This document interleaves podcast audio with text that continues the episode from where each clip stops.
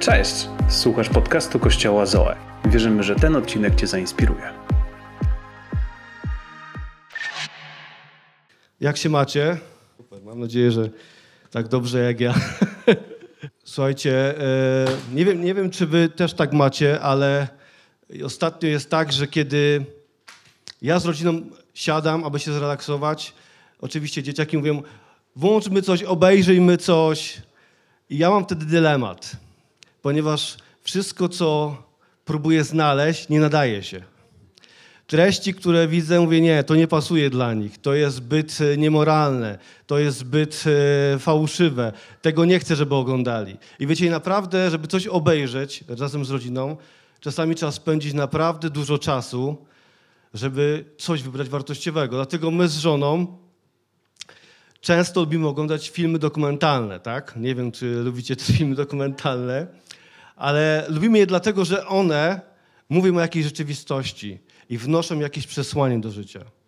I ostatnio razem z żoną oglądaliśmy taki film na temat trzęsienia ziemi, jakie nawiedziło Indię w 2015 roku. I wiecie, w 2015 roku w Nepalu było jedne z takich e, największych, można powiedzieć, trzęsień ziemi tego stulecia. Sejsmografy pokazywały na skali 7,8 skali Richtera. To jest już taka naprawdę można powiedzieć, miażdżąca, miażdżący, miażdżący stopień, w którym, w którym wszystko zaczyna pękać i się trząść. Po tym wstrząsie największym było jeszcze kilka innych wstrząsów, mniejszych, ale również dużych. Wiecie, w kilka dosłownie chwil ludzie stracili cały swój dorobek i to, gdzie mieszkali. Na skutek tego trzęsienia też spadła gigantyczna lawina z gór, bo wiecie, ten teren Nepal, Katmund, Katmund, stolica Nepalu, to jest miejsce wypraw tak naprawdę na Himalaje, na największe góry świata. Tam jest masę turystów, która e, przyjeżdża tam tylko w jednym e, celu, żeby właśnie zdobyć tą górę. I ta lawina, kiedy spadła, nie tylko zabiła ludzi, którzy byli w obozowiskach niżej na 5000 metrów, ale również zmiażdżyła wioski, które były e, właśnie na tych wysokościach. Po prostu zmiażdżyła, nie było nic. E, I bilans ofiar był mniej więcej taki. Około 9 tysięcy ludzi zginęło. 3,5 miliona ludzi było bez dachu nad głową. I okazuje się, że profesjonaliści mówią, że okno życia dla osób, które są pod gruzami, to jest tylko 72 godziny. W szóstej dobie po zawaleniu taka osoba, która jest pod gruzami, ma mniej niż 3% na przeżycie. Mniej niż 3% na przeżycie. Ale w tym filmie był jeden bohater, którego pokazali. No jego imię 15-letni Pemba. Fajne imię, co nie? Pemba. I wiecie, Pemba w momencie, kiedy było trzęsienie ziemi, znalazł się w hotelu czteropiętrowym, który ten hotel się zawalił na niego i on był pod tymi gruzami. Był pod tymi gruzami w totalnej ciemności. Nie wiedział, co się stało. I wiecie, nie wiedział, czy za chwilę nie będzie kolejnego wstrząsu, który spowoduje to, że ten gruz, który był nad nim, osunie się. Nie wiedział, czy w ogóle przeżyje. Nie wiedział, czy zobaczy jeszcze swoich bliskich. Coś strasznego. Ale zdarzył się cud. Ekipy, które szukały ludzi, cudem namierzyły go. Bo jedyne, co mógł robić, to, to wołać. Wołać coraz bardziej słabnącym głosem. Ale ekipy go namierzyły, bo dzisiaj mają taki sprzęt, to były ekipy zagraniczne, które były w stanie namierzyć go. I w momencie, kiedy go wyciągnęli, ja przeczytam, co on powiedział. Cytuję: Nie wiedziałem, co to jest trzęsienie ziemi. Nigdy go nie przeżyłem. Belka spadła i uderzyła mnie w głowę. Zemdlałem.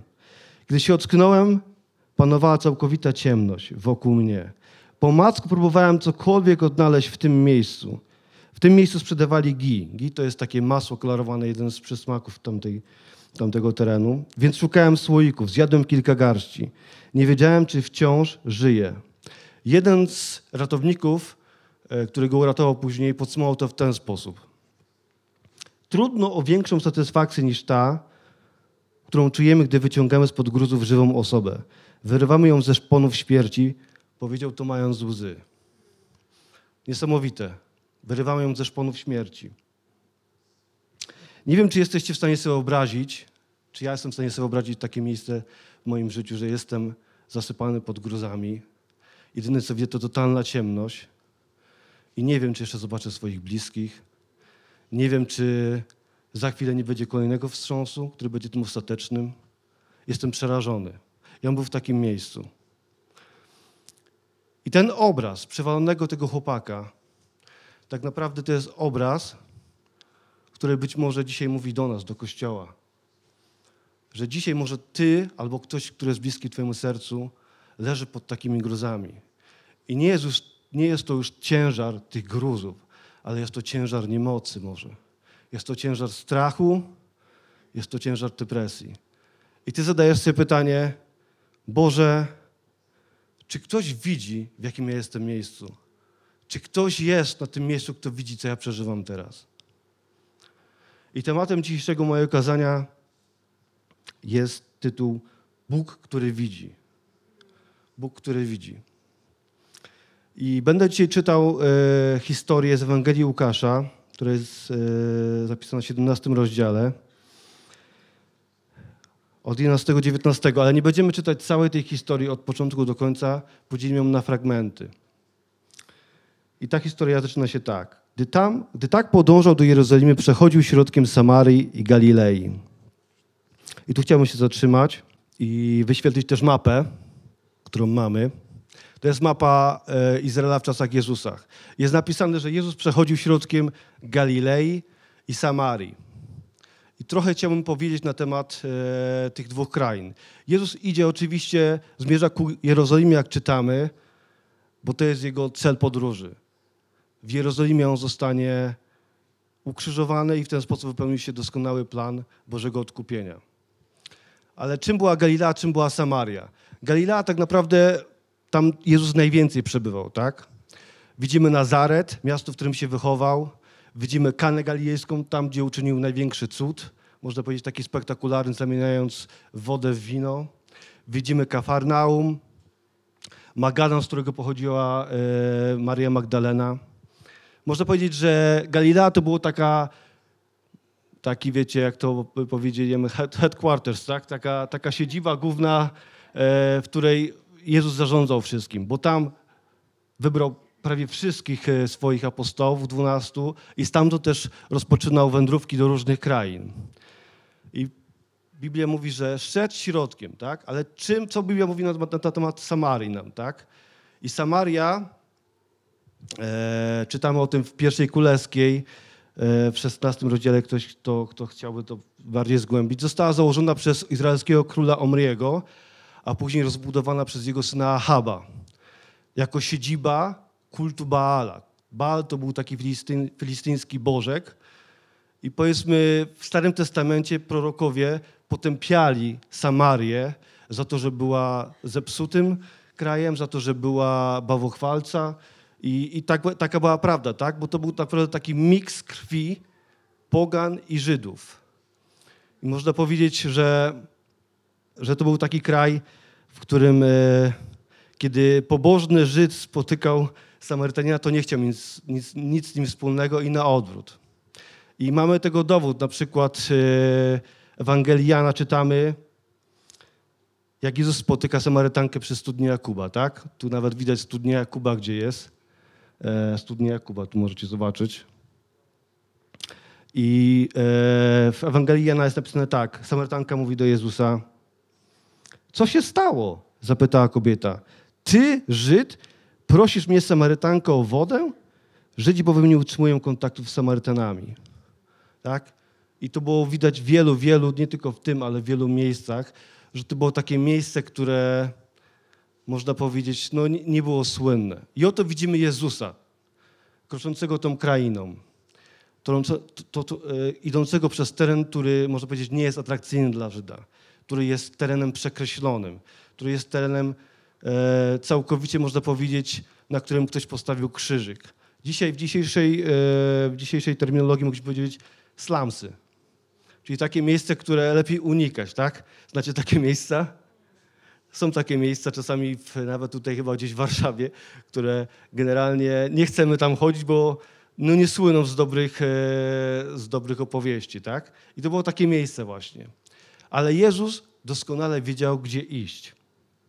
Jezus doskonale wiedział, gdzie, gdzie iść. I jedną z rzeczy, która jest niesamowicie inspirująca, kiedy ja czytam Ewangelię, to jest to, że Jezus wybierał zawsze te miejsca, na które nikt inny by nie postawił. I chodził zawsze w te miejsca, do których nikt inny nie chciał iść, do których inni się bali iść, dosłownie. Ale to tak naprawdę pokazuje coś takiego, jakby Jezus miał w sobie taki radar, wiecie? Taki radar, który prowadził go dokładnie w te miejsca, w które on miał iść, w te miejsca, które były najgorszymi miejscami. I to jest niesamowite, bo kiedy Jezus wrócił z pustyni, Biblia mówi, że był pełen ducha. I ja wierzę, że to Duch Święty wykonywał tą pracę i mówi Jezusowi, do których miejsc on ma iść, w które miejsce ma odwiedzić, kogo ma dotknąć. Wiecie, to jest niesamowite. Dlaczego? Dlatego, że to obnaża tak naprawdę serce Boga. To obnaża to, jaki jest nasz Bóg. Pełen współczucia i miłości dla każdego z nas. Pełen troski. Kiedy ktoś był cierpiący i nikt nie chciał do niego iść, bali się dosłownie iść, bo niektórzy byli w złym stanie, to Jezus tam szedł. Pełen ducha, aby przynieść wyzwolenie, aby przynieść uwolnienie. Amen. I wiecie, to jest tak naprawdę obraz naszego Boga. Ponad podziałami religijnymi, społecznymi, ponad tym, co my ludzie normalnie sobie ustanawiamy. Ten jest taki, ten jest taki. Jezus nie miał takiego podejścia. Niezależnie od tego, z jakiego miejsca pochodziłeś, czy byłeś Samarytaninem, czy byłeś kimś innym, to nie miało znaczenia. Dla Boga miał, dla Boga miało, znaczenie, miał znaczenie człowiek. Amen. I Psalm 34 mówi tak. 19 werset. Pan jest bliski tym, których serce jest złamane, wybawia skruszonych na duchu. Jeszcze raz to przeczytam. Pan jest bliski tym, których serce jest złamane, wybawia skruszonych na duchu. I takich właśnie ludzi spotkał Jezus na swojej drodze. Bo czytamy dalej, dwunasty werset tej historii. W pewnej wiosce wyszło mu naprzeciw dziesięciu trędowatych. Stanęli oni z daleka i zawołali: Jezusie, mistrzu, zlituj się nad nami. Ja wierzę, że Jezus dokładnie wybrał drogę dla nich. Jezus wiedział dokładnie, że oni tam będą. I wiecie, i dzisiaj, w dzisiejszych czasach nie rozmawiamy za bardzo o trądzie, dzięki Bogu, ale nie wiem, czy wiecie, że jutro, 30 stycznia, jest Światowy Dzień Chorych na Trąd. I tego nie wiedziałem, e, odkryłem to. Ale powiem tak. E, dzisiaj trąd jest zupełnie uleczalną chorobą. Nie ma problemu. Wtedy nie. Wtedy to była kara śmierci dla kogoś. I widzimy tutaj dziesięciu trędowatych zgromadzonych wokół własnej społeczności.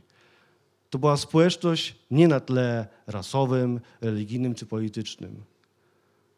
Nie, to nie była taka społeczność, na którą normalnie moglibyśmy ich identyfikować. Oni byli zgromadzeni wokół jednego tła, wokół tła swojego bólu, który mieli. A ból ten wynikał z powodu choroby, na którą chorowali. I to było coś okropnego.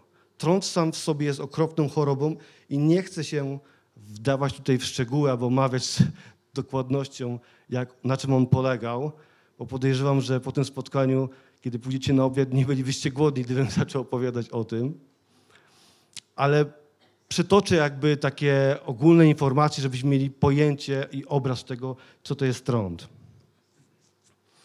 Trąd wywoływał uszkodzenia skóry, nerwów, kończyn, zaburzenia widzenia oraz osłabienie siły mięśniowej. Nieleczony prowadził do poważnych deformacji ciała i znacznej niepełnosprawności. W momencie, kiedy za, zaatakowany został twój układ nerwowy, często nie miałeś czucia i nie wyczuwałeś bólu. Mogłeś mieć infekcję i nawet o tym nie wiedzieć, ponieważ twój układ nie działał prawidłowo. Coś strasznego. I to wszystko było dla nich tak naprawdę długotrwałą, powolną śmiercią. Wiecie, i to nie była tylko śmierć fizyczna, ale to była śmierć kulturowa i społeczna. O ile fizyczna śmierć trwała długo, długo jeszcze po tym, jak się okazało, że mają chorobę, tak śmierć kulturowa, społeczna była od razu.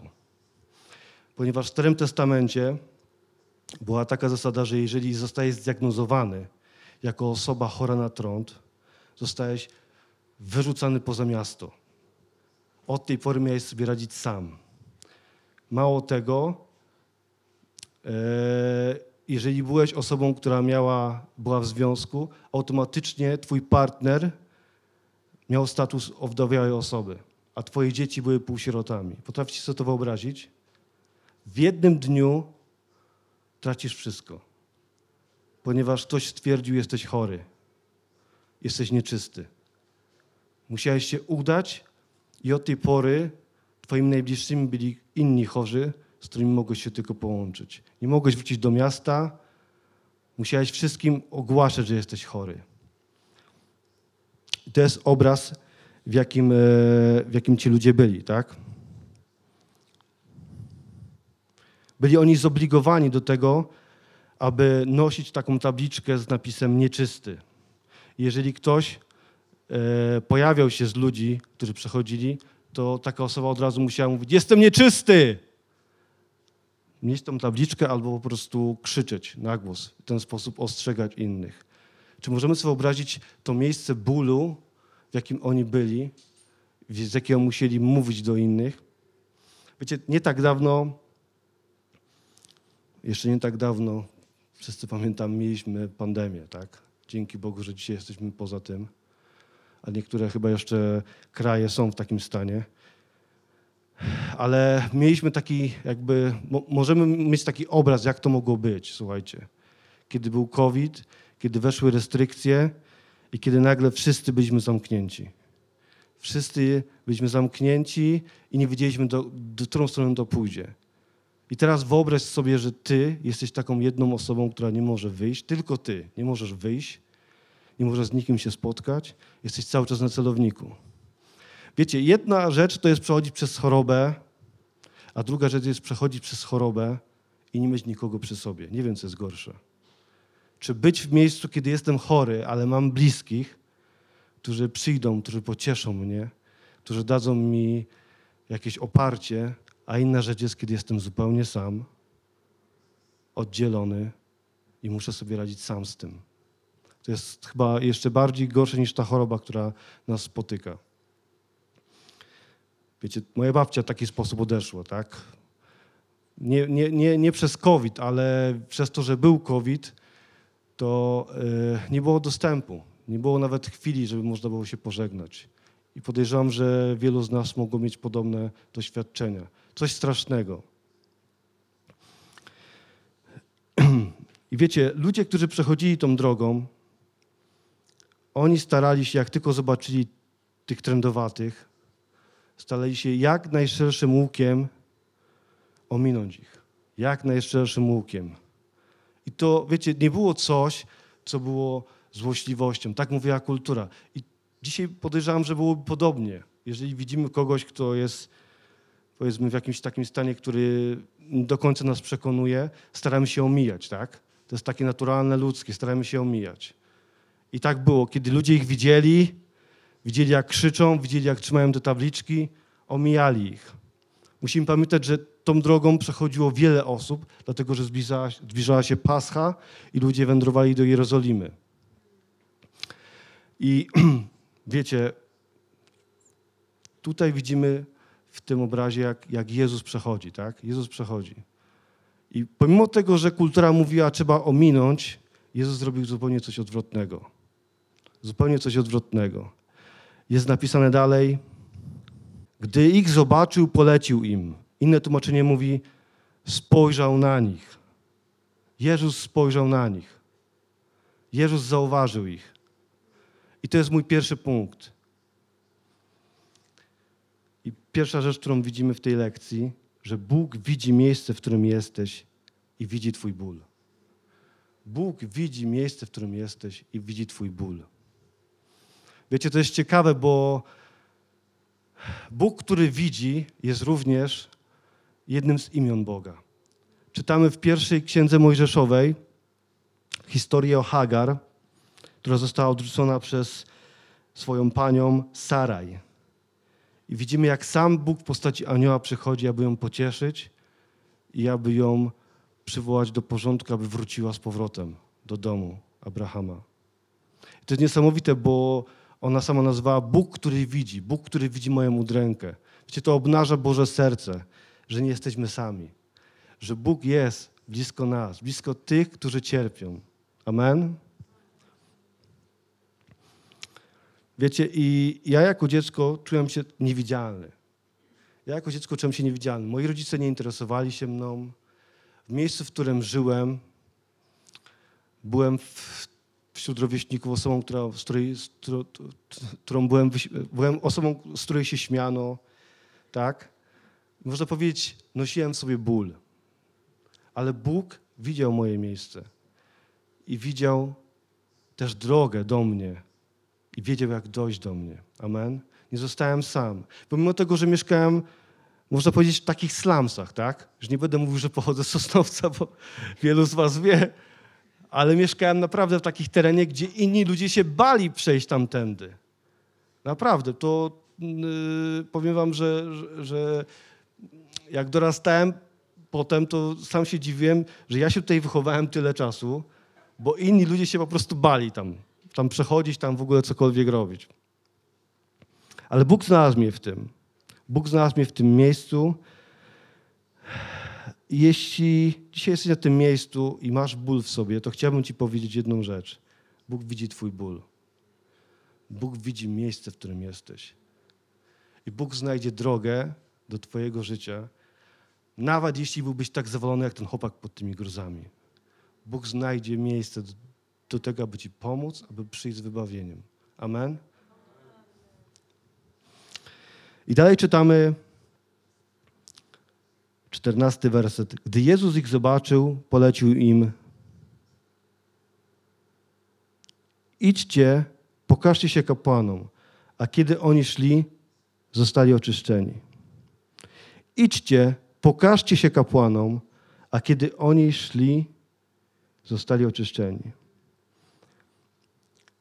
I widzimy tutaj kolejną rzecz, to jest mój kolejny punkt. Mianowicie, aby doświadczyć cudu w swoim życiu, będziesz potrzebował zrobić krok wiary. Amen. Aby doświadczyć, powtórzę to jeszcze raz, aby doświadczyć cudu w swoim życiu, będziesz potrzebował zrobić krok wiary. Idźcie, pokażcie się kapłanom. Wiecie, trochę takie niedorzeczne to jest. Jezus mówi, idźcie, pokażcie się kapłanom. Ale jak mam, Panie, iść? Przecież jestem, jestem cały chromy, jestem cały... Widzisz, jaki jestem. A Ty mi każesz iść, pokazać się kapłanom, ponieważ prawo mówiło, że kiedy byłeś oczyszczony, to miałeś iść, udać się do kapłanów i tam złożyć ofiarę. I dopiero kapłan wydawał dekret uwalniający cię z tego tytułu, że jesteś nieczysty. Mogłeś wrócić do społeczeństwa. Ale Jezus mówi im, idźcie, pokażcie się kapłanom. Trochę takie niedorzeczne, tak? Ale to jest sposób, w jaki Bóg działa w naszym życiu. Bóg działa właśnie w taki sposób. Każe nam zrobić krok wiary. Każe nam wyjść ze, swojej, ze swojego komfortu. Wiecie, i czasami takim krokiem wiary, jaki Bóg będzie chciał zrobić w Twoim życiu, to jest po prostu to, że być może powie Ci, spróbuj się otworzyć na nowo i zaufać komuś. Spróbuj wybaczyć tej osobie. Spróbuj, wiecie, powiedzieć komuś o Jezusie, tak? To są takie małe kroki wiary, ale Bóg nas uczy te małe kroki wiary robić. Ty możesz powiedzieć, Boże, ratuj mi moje małżeństwo. A Bóg mówi do ciebie, dobrze, idź, dołącz do małej grupy, otwórz się przed kimś, opowiedz o swoim problemie. Wiecie, to są małe kroki, ale to są kroki, które przynoszą ten cud, o który, który nieraz się modlimy. Amen? I powiecie, pewnie gdybym ja był na miejscu tych trędowatych, to bym powiedział, Boże, pomyślałbym, Boże, czy Ty nie, mo- nie możesz najpierw uzdrowić tej, tej, tej tego obrzydliwego, tej obrzydliwej rzeczy ze mnie, po prostu bym mógł iść. Tak pewnie bym pomyślał sobie, tak pewnie miałbym w sercu. Ale spójrzcie na Mojżesza na przykład. Mojżesz prowadzi lud, wywiódł lud, y, dzięki Bogu, lud, który wyszedł z ziemi egipskiej i oto stoją przed Morzem Czerwonym. Na plecach jest armia Faraona, która ich ściga tylko w jednym zadaniu, aby ich zabić. I czytamy o tym drugiej Mojżeszowej, jeszcze tylko przeczytam. Ty natomiast podnieś laskę, unieś rękę nad morze i rozdziel je. Synowie Izraela przejdą środkiem morza z suchą stopą. Ty natomiast podnieś laskę, unieś rękę nad morze i rozdziel je. Podnieś laskę. Podnieś laskę. Bóg mówi, daje słowo, podnieś tą laskę. W momencie, kiedy Mojżesz podnosi laskę, dopiero się morze roz, rozdziela. To jest właśnie przykład kroku wiary. Drugim takim przykładem jest oczyszczenie Namana. W drugiej królewskiej czytamy piątym rozdziale, dziesiątym wersecie. Elizeusz natomiast wysłał do niego posłańca z wiadomością idź i siedem razy wykąp się w Jordanie, a twoje ciało odzyska zdrowie i będziesz czysty. Wiecie, to jest nawet nie sam Elizeusz, ale posyła swojego posłańca, swojego yy, powiedzmy posłańca, tak? Mówi, masz to zrobić to i to. I Naman o mało by tego nie zrobił, gdyby nie jego słudzy, którzy go przekonali do tego. Ale Bóg mówi, masz to zrobić i to. Wtedy się stanie to i to. Kolejnym takim przykładem jest historia Piotra w więzieniu w dziejach apostolskich. I czytamy, wtem stanął przy nim anioł Pana, w celi rozwysło światło. Anioł trącił Piotra w bok, obudził go i powiedział, wstawaj czym prędzej. Z rąk Piotra opadły łańcuchy. Wstawaj czym prędzej. Panie, ale jak mam wstawać, jak mam łańcuchy na rękach? Nie widzisz tego? Wiecie, w pierwszej kolejności odzywa się nasz rozum i nasz sposób myślenia, ponieważ tak jesteśmy wrośnięci w naukę, tak jesteśmy wrośnięci w to pojmowanie rzeczywiste, że pierwsze co, tu mamy przeszkodę zamiast wiarę na oczach. Ale Bóg mówi, zrób to, a będziesz oglądał cud. I on wstał, a wtedy łańcuchy opadły. Niesamowita historia. Wiecie, i możemy żyć w takiej iluzji, w której wydaje nam się, że Bóg powinien działać tak, jak, jak, jak, jak, jak Naman myślał. W takiej iluzji, w której wydaje nam się, że Bóg powinien działać w taki, a nie inny sposób. Bóg powinien zrobić dla mnie to i to. No przecież jestem w kościele, tak? To Boże, musisz zrobić tak, jak ja ci każę, żebyś zrobił. Ale rzeczywistość potem się okazuje taka, że jesteśmy rozczarowani, bo nagle to tak nie działa. Wiecie, i wierzę, że Bóg nie chce, abyśmy się przyzwyczaili do sposobów działania, ponieważ On chce, abyśmy nie polegali na sposobach działania, ale tylko i wyłącznie na Nim. Mając w to, że kiedy On coś powie, to my to zrobimy. Amen? Wiecie, i Moim takim pierwszym krokiem na przykład wiary to było to, aby pójść do kościoła. Jako osoba odizolowana, nieśmiała, bałem się ludzi, więc możecie sobie wyobrazić, co przeżywałem w środku, żeby się udać do kościoła. Do miejsca, w którym wszyscy się znali, wszyscy się kochali, bracia i siostry. Wiecie, chciałem stamtąd uciec jak najszybciej tylko mogłem. I to było coś, coś, coś co naprawdę kosztowało mnie wiele, ale zrobiłem ten krok wiary. Wiecie, prawda jest taka, że kiedy my robimy krok wiary, to Bóg robi tysiąc w kierunku do nas, ponieważ Bóg honoruje nasze posłuszeństwo. I kiedy ty zrobisz krok wiary, to Bóg pomoże ci zrobić kolejny i przeprowadzić cię przez to. Amen? I wyprowadzi cię. Także potem odwracasz się i mówisz, Boże, dzięki Ci, że już jestem w tym miejscu, że Ty mnie uwolniłeś, że zabrałeś wstyd, zabrałeś lęk, że dzisiaj nie muszę być w tym samym miejscu. To jest niesamowite, ale tak Bóg działa, tak to widzę. I wróćmy do naszej historii. Przeczytam już do końca. Wówczas jeden z nich, gdy zauważył, że jest zdrowy, wrócił donośnie chwaląc Boga. Następnie upadł na twarz u stóp Jezusa i dziękował mu, a był to Samarytanin. Wtedy Jezus zapytał, czy nie dziesięciu doznało oczyszczenia? Gdzie jest pozostałych dziewięciu? Czy nikt z nich nie chciał zawrócić i oddać chwałę Bogu? Tylko ten cudzoziemiec? Następnie powiedział do niego, wstań i idź, twoja wiara cię ocaliła. Wiecie, kiedy czytam ten fragment, naturalnym wydaje się, zadać pytanie, które Jezus zadał. Gdzie jest dziewięciu? Gdzie są ci ludzie? Co się z nimi stało? Przecież było dziesięciu i gdzie jest dziewięciu? Tylko jeden wrócił. Mm, Wiecie, naturalnym się pojawia w nas takie, może, taka może być złość. No oni byli niewdzięczni. Oni chyba byli niewdzięczni po prostu, dlatego nie przyszli. Ale z drugiej strony spróbujmy się wczuć w ich rolę. Szli i nagle patrzą, jestem, jestem uzdrowiony. Jestem uzdrowiony, Boże, dzięki Ci. Wiecie, i naturalnym było to dla nich, ja tak przypuszczam, że w pierwszej kolejności chcieli wrócić do tego, co stracili. Zobaczyć swoich najbliższych, pójść do swojej żony. I w głowie mieć jeszcze, czy ona jeszcze jest, jest moją żoną, czy już może nie jest. Wiecie, mogło tak być. Ale chcieli zobaczyć, chcieli wrócić do tego, co stracili. Nie wiemy, co się z nimi stało, bo Biblia nie, nie, nie mówi jasno, nie, nie opisuje tego. E, możemy przypuszczać, tak? Ale to, co Biblia opisuje i mówi, to to, że, że jeden z nich wrócił donośnie chwaląc Boga. Wiecie, ja wierzę, że ten jeden miał coś, czego pozostali nie mieli. On miał objawienie na temat tego, kim jest Bóg. Doznał objawienia. Wiecie, i on szedł, patrzy, jestem uzdrowiony. Mówił, wła- i właśnie sobie zdałem sprawę, że miałem spotkanie z najwyższym kapłanem.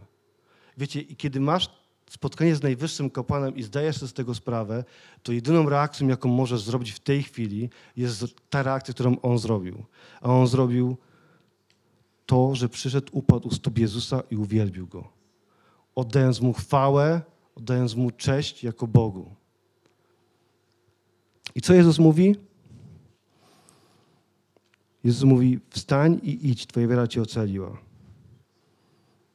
Dlatego mój trzeci punkt, ostatni, brzmi tak. Tylko właściwe poznanie Boga wprowadza Cię w prawdziwą wolność. Tylko właściwe poznanie Boga wprowadza Cię w prawdziwą wolność. Wierzę głęboko, że w sercu Bożym jest to, abyśmy Go poznali. Abyśmy naprawdę poznali, kim jest nasz Bóg. Bogu nigdy nie chodziło o to, abyśmy przychodzili do Niego, prosili Go o coś, dostajemy to i idziemy dalej w swoim kierunku. Bożym sercu jest to, abyśmy znali naszego Boga, abyśmy wiedzieli, kim On jest. Wiecie, i dla tego Samarytanina nagrodą nie było uzdrowienie, ale był uzdrowiciel, którego poznał. Dlatego wrócił, dlatego rozpoznał Boga i oddał Jemu chwałę. I Jezus powiedział taką rzecz w Ewangelii Mateusza w 10 rozdziale, w 31, 39 wersecie. To jest tłumaczenie z Biblii Warszawskiej. Kto stara się zachować życie swoje, straci je, a kto straci życie swoje dla mnie, znajdzie je. Wiecie, kto stara się zachować życie swoje, straci je, ale kto straci życie swoje dla mnie, znajdzie je. Wierzę, że w tym jest głęboki sens, że kiedy decydujemy się i z całą, całym sobą za Jezusem, wszystkim, co mamy, oddajemy nasze plany, oddajemy nasze marzenia i chcemy, jedynym celem, jaki, jaki mamy w głowie, to to, aby podążać i być uczniem Jezusa, wtedy tak naprawdę odzyskujemy swoje życie. To jest, to jest coś, co wierzę, yy, ma niesamowite znaczenie dla każdego z nas. Ten, mieć, podjął decyzję i wrócił. A Jezus mu odpowiedział: Wstań i idź, Twoja wiara cię ocaliła. Wiecie, ciekawe jest to, że w tym fragmencie czytamy wcześniej, czy nie dziesięciu doznało oczyszczenia? I słowo oczyszczenia w Grece jest tłumaczone jako katarizo. To było słowo, które było używane w medycznym kręgu katalizo, oczyszczony. Natomiast kiedy Jezus mówi do niego wstań i idź, twoja wiara, twoja, przepraszam, twoja wiara cię ocaliła, słowo ocaliła to jest sozo, zbawiła. To samo słowo jest użyte w Rzymian 10:9. Bo jeśli ustami wyznasz, że Pan, je, Pan jest Jezus i uwierzysz w swym sercu, że Bóg wzbudził go z martwych, będziesz zbawiony. Będziesz sozo. Wiecie, on przyszedł z powrotem, oddał Bogu chwałę i zyskał coś więcej niż tylko uzdrowienie.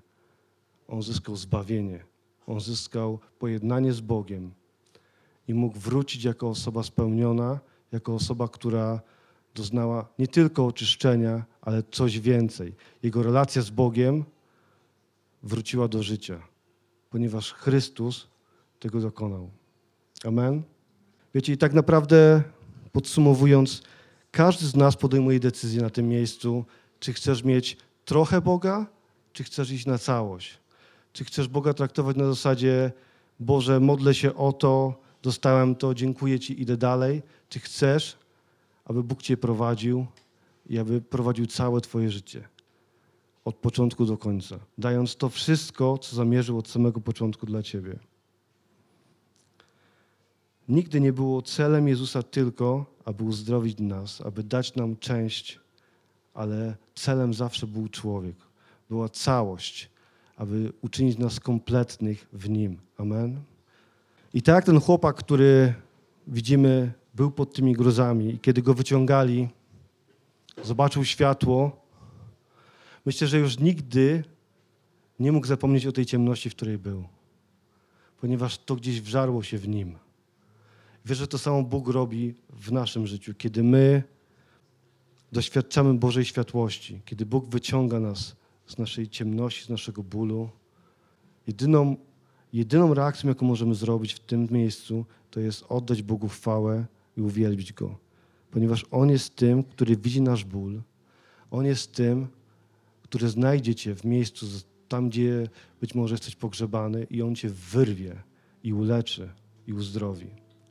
Amen. Dzięki, że byłeś z nami. Więcej informacji o naszym kościele znajdziesz na naszych mediach społecznościowych. Wierzymy, że najlepsze jest jeszcze przed nami.